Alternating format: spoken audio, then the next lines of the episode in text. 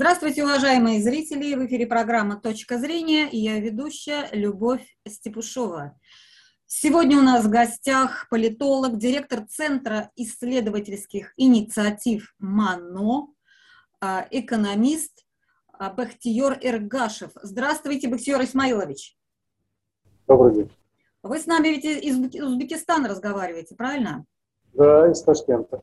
Из Ташкента. Вот очень хорошо. У нас много, так сказать, аналитики из России, но совершенно нет аналитики вот из а, стран, которые прилегают к Афганистану. Вот вы один из них, и мы бы хотели с вами поговорить, что сейчас там происходит у вас ну, на границе с а, Афганистаном. Идет информация, что вы там задерживаете афганских беженцев, военных какие-то самолеты чуть ли не сбиваете, потом вы опровергаете это данные. Вот расскажите вкратце буквально, что там происходит.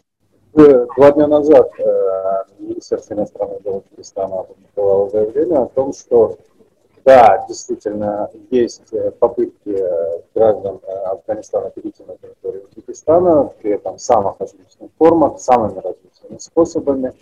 При этом было заявлено, что Узбекистан будет пресекать такие попытки, и уже сейчас э, Узбекистаном э, открыто несколько уголовных дел о незаконном пересечении границы. Цифры очень разнятся. Некоторые говорят о 100, 200, 100, 200 граждан Афганистана, которые перешли границу незаконно.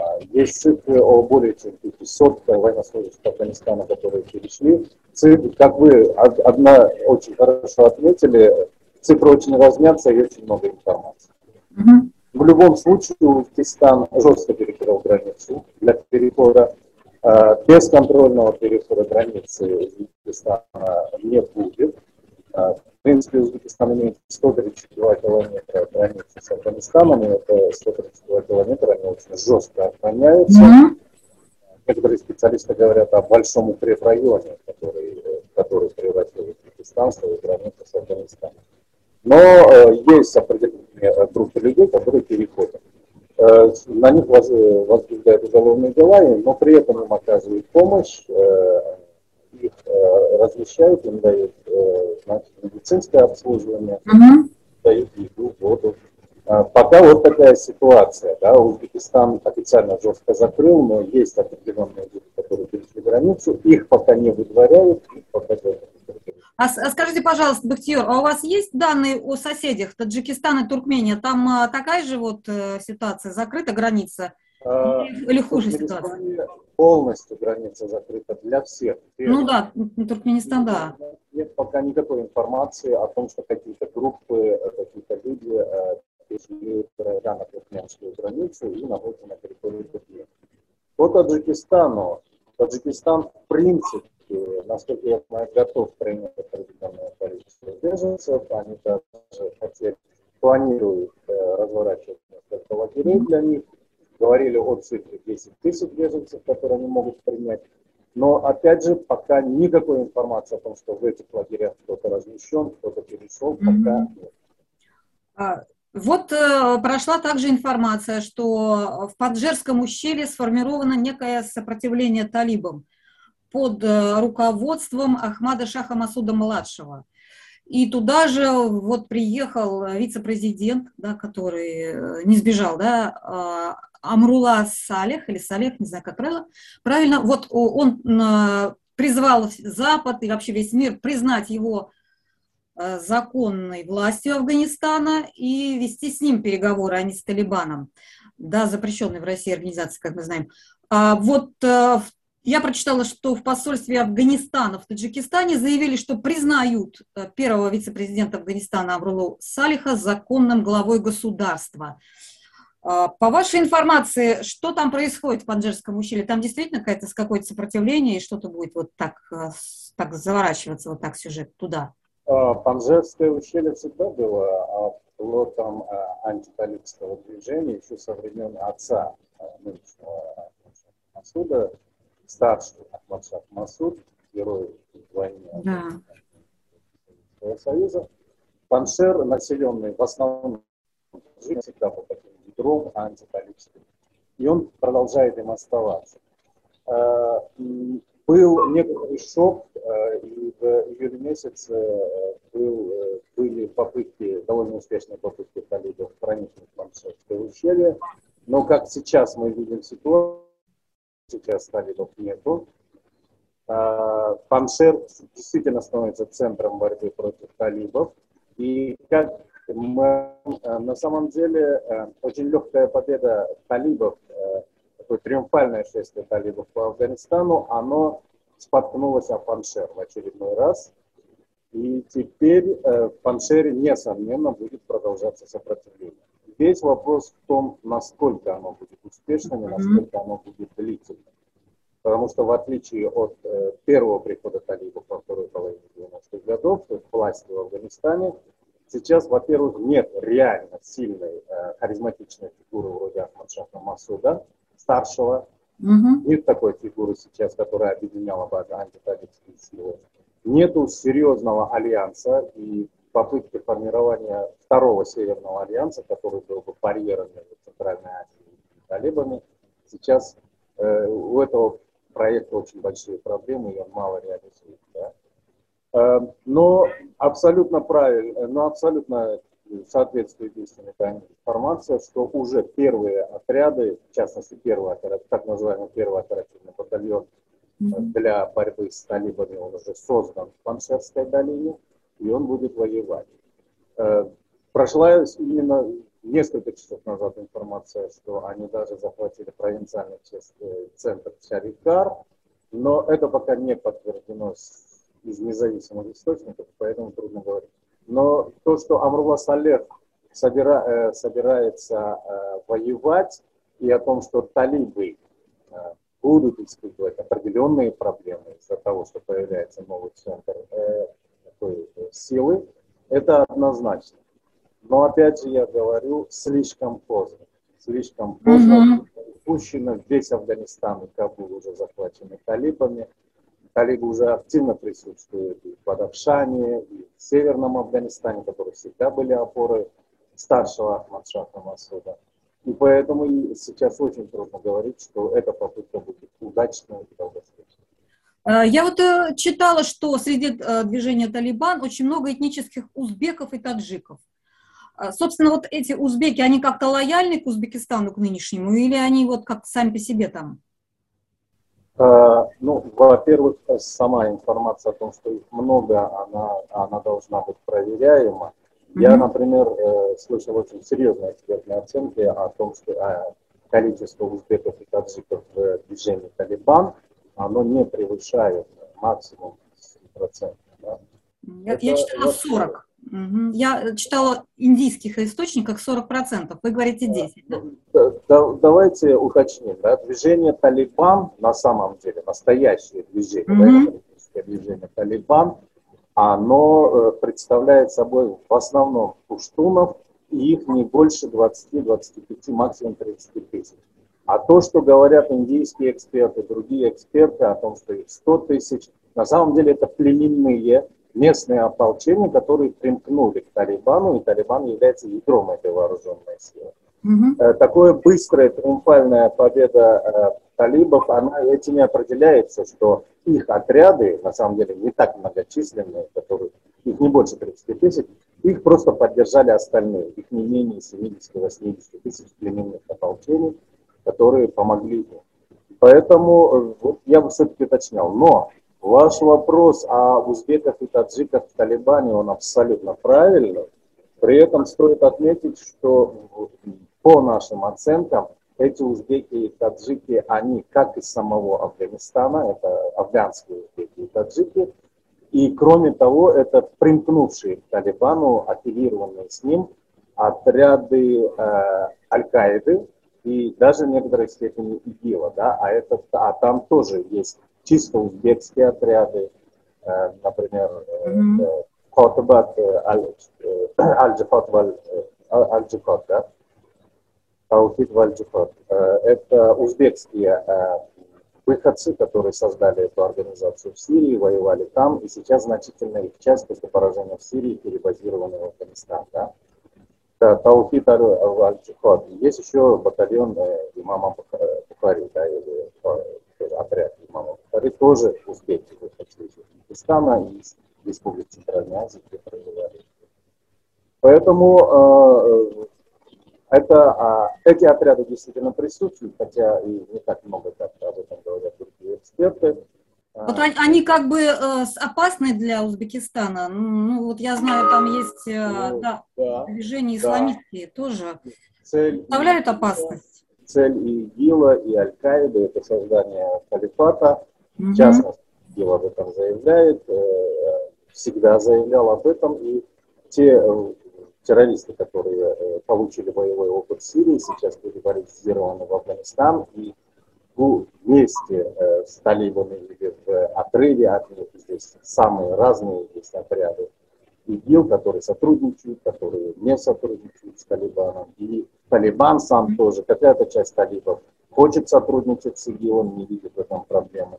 Но значительная часть талибов, они Э, хотят э, бороться с ИГИЛ на территории Афганистана. То есть Талибан и отношения с ИГИЛом, их отношения с ИГИЛом – это очень сложная тема. Но понятно, что и таджики, и узбеки, которые сейчас присутствуют в движении Талибан, аффилированы с ним, сотрудничают с ним, они во многом резко э, настроены против нынешней светской власти. Да, вот это опасность, да, наверное? И это реальная опасность. Угу. Даже если сам Талибан никогда не пойдет на территорию стран Центральной Азии, всегда эти отряды, которые получат крышу в Афганистане, они могут пойти на страны Центральной Азии. Это а, реально. А, а насколько Узбекистан, вот, э, так сказать, необратимо светская страна? Можно ли в Узбекистане получить э, Исламскую республику Узбекистан? Э, но учитывая то, что 97%, 96% населения Узбекистана это мусульмане, или относят себя к исламской религиозной традиции, mm-hmm. при этом почти все они это мусульмане-сунниты, несомненно, ислам пережил период возрождения после обретения независимости, Э, ну и, конечно же, на э, этой волне появились экстремистские организации, которые хотели свернуть Узбекистан со светского пути. Были такие попытки в начале 90-х годов, мы знаем об этом. Были э, попытки вооруженной борьбы с правительством Узбекистана в конце 90-х годов. Это Бабкенские события, события в Краснодаринской области, когда исламское движение Узбекистана вторгалось на территорию стран Центральной. Поэтому э, говорить о том, что э, будет все спокойно, это неправильно, это заблуждение. Я вообще считаю, что угроза э, фундаментализма, фундаменталистского исламского, ислам, исламской модели, да, э, в Узбекистане, она является главной угрозой национальной безопасности. Я всегда исхожу из этого, э, потому что эти силы заинтересованы в том, чтобы свернуть Узбекистан со советского пути развития. У них есть определенная поддержка, явная, неявная, но эта поддержка есть. И поэтому с этой угрозой э, фундаментализма, религиозного фундаментализма, да, а с ней нужно бороться и понимать, что сейчас она получает новый толчок. Приход власти талибов в Афганистане он станет толчком для всех этих подпольных, полуподпольных объединений, которые есть. А, Еще такой вопрос, Бахтиер. Вот э, я прочитала, что в апреле министр иностранных дел Узбекистана Абдулазиз Камилов провел переговоры с главой политического офиса движения «Талибан» Мулой а, Барадаром Ахундом. Да? Ну вот Мула Барадар – это известная личность такая, один, один из лидеров, да, в Катаре сидит. Ну, и они там говорили, такие очень планы строили, э, поставить на ногу экономику Афганистана, политический процесс запустить полноценный. То есть, как бы вот так политическое ваше руководство, ну, было настроено на поддержку этого движения. Ну, э, что, что вы об этом думаете? Надо ли это вот так прямо, ну, прямо с места в карьер, так сказать? Какие выгоды для Узбекистана здесь видит? Я просто хотел бы сказать, что у того, что вы отметили, есть очень долгая история. Еще в конце, в начале нулевых, перед вторжением американцев в Афганистан, э, первый президент Узбекистана говорил, что у кого власть в Кабуле, мы с тем и будем говорить.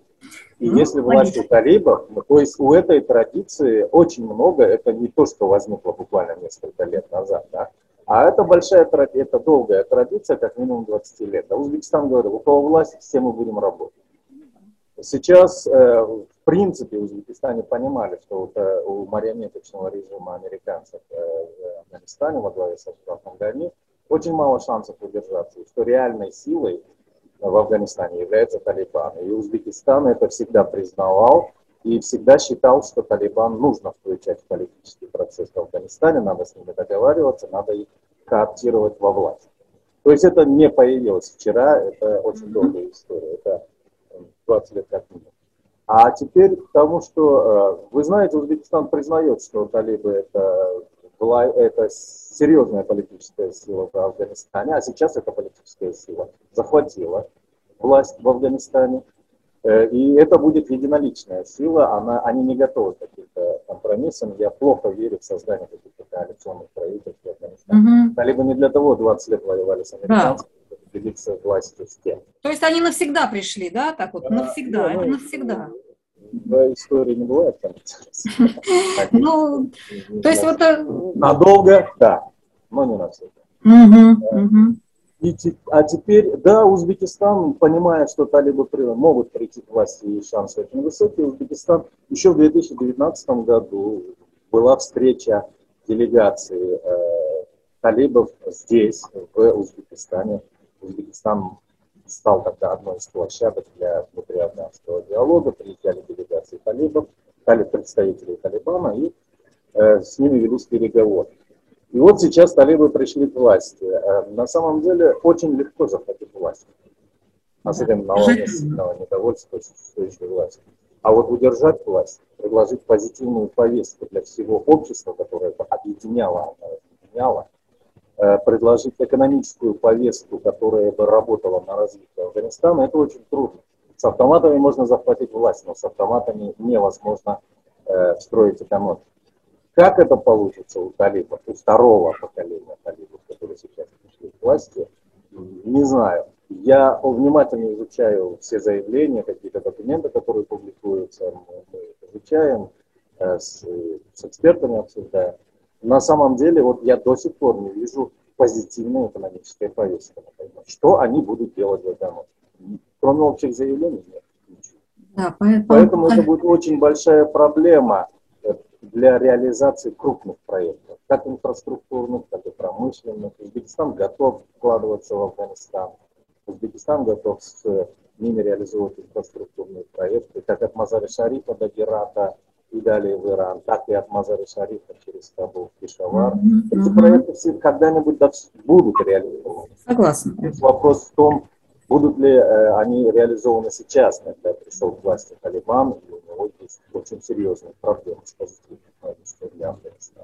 Тем более вот это Панжерское ущелье тоже как-то не да, да, оно понятно, будет что из него будет. Да. Э, Вдруг одна часть мира признает э, Салиха, вторая часть признает э, Брадара, или кто там будет у них. И вот начнется, значит, опять же, опять же, опять же начнется какой-то междоусобица какая-то начнется, и никто не будет знать, что делать. А вот последний вопрос, что я хотела обсудить, это вот э, сейчас замечены самолеты коалиции, да? НАТО, приземляющиеся в Ташкенте, те, которые эвакуируют а, вот, граждан, да, там, натовских вот этих солдат и так далее. А, вы считаете, нормальная эта помощь такая вот оказывается Узбекистана? Может быть, закрыть было, надо было за границу с, а, вы знаете, самолетов? Э, э, здесь очень важен такой гуманитарный момент, угу. потому что те люди, которые остаются в Афганистане, это и сотрудники, и, и этих посольств, этих представительств, там, коммерсанты, бизнесмены, вплоть до туристов, которые там тоже почему-то гуляли в Афганистане. Они попали в безвыходную ситуацию. Из Кабула очень трудно вылететь, из Афганистана очень трудно перейти границу, потому что талибы закрыли все границы. Они сейчас контролируют 100% границы Афганистана с другими странами. И в этой ситуации людям просто надо помогать. Здесь, э, наверное, важен гуманитарный момент, не столько финансовый, не столько там политический. Если какие-то страны хотят вывозить э, людей, которые хотят уехать из Афганистана, должны уехать в Афганистан. Если Ташкент станет для этого мостом, гуманитарным транспортным мостом, я думаю, это неплохо, это хорошо. Я просто э, вчера, вчера разговаривала с Францем Клинцевичем, ну, вы знаете, кто это, это вот э, лидер э, ветеранов Афганистана, да, у нас экс-сенатор. Он мне так сказал, вот сейчас беженцы, вот эти вот все люди, которые придут в Узбекистан, Таджикистан, ну, в Туркмению меньше, закрытая страна все же, они там э, сорганизуются и пойдут в Россию, потому что куда им еще идти? А, и там у нас будут проблемы большие. В смысле спящих ячеек, кого-то ИГИЛ, не ИГИЛ. Это проблему вы видите или он так утрирует? Я не разделяю эту точку угу. зрения, потому что тех, кто при, кого при, привозят портами из Афганистана в Ташкент, их сколько прилетело, столько и улетело. Да, они угу. А, то есть они транзитом пока идут, да? Да, это угу. чисто транзитные. А все же вот эти же беженцы пойдут?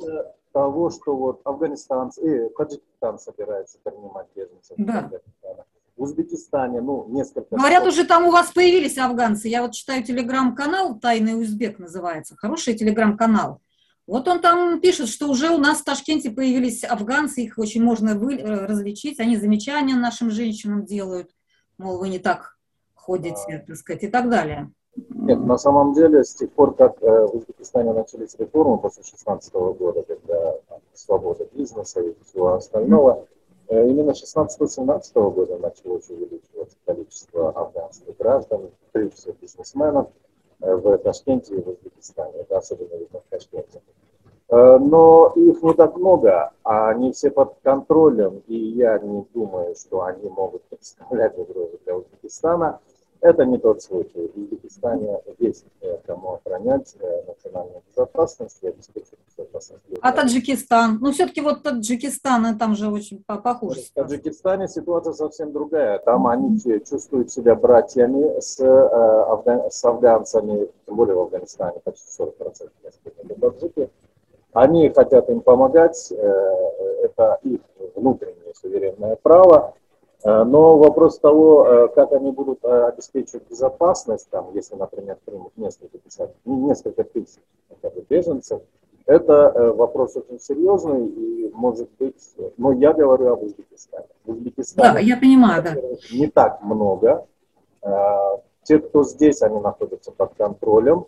И я уверен, что даже если будут какие-то беженцы, там, я не знаю, полтысячи, там, пусть даже тысяча, они будут уезжать из Узбекистана или их будут обратно выдворять в Афганистан. Но если и они откажутся, их, наверное, будут э, отправлять в Европу. Вряд ли их будут отправлять в Россию, если Россия этого не захочет.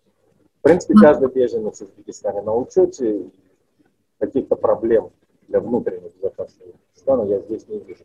А то, что... Бахтияр, Бахтияр, большое вас спасибо. Я, я вот как вас поняла, что Узбекистан такой форпост да, да, вот, так сказать, а, в Центральной Азии, который вот ставит заслон. Да, за соседей вы не отвечаете, но за Узбекистан а, вы отвечаете, что там, так сказать, мудрые руководители, да, и э, они как-то будут смотреть, да, будут смотреть и будут решать так, чтобы, ну, ну так сказать, ислам, исламистская вот эта угроза, она вот не проникла ну, в том числе и в Россию, да. Что касается вот этого сопротивления в Панжирском ущелье, ну, будем тоже смотреть, пока, пока непонятно. Много вопросов, больше вопросов, чем ответов. Пока, пока, да. пока ситуация контролируется в Узбекистане, правильно я поняла? Да. А, большое вам спасибо за эфир. А зрителям напоминаю, что у нас в гостях был директор Центра исследовательских инициатив МАНО, экономист, политолог Бахтиер Иргашев. Большое спасибо за внимание. До свидания. До следующих встреч.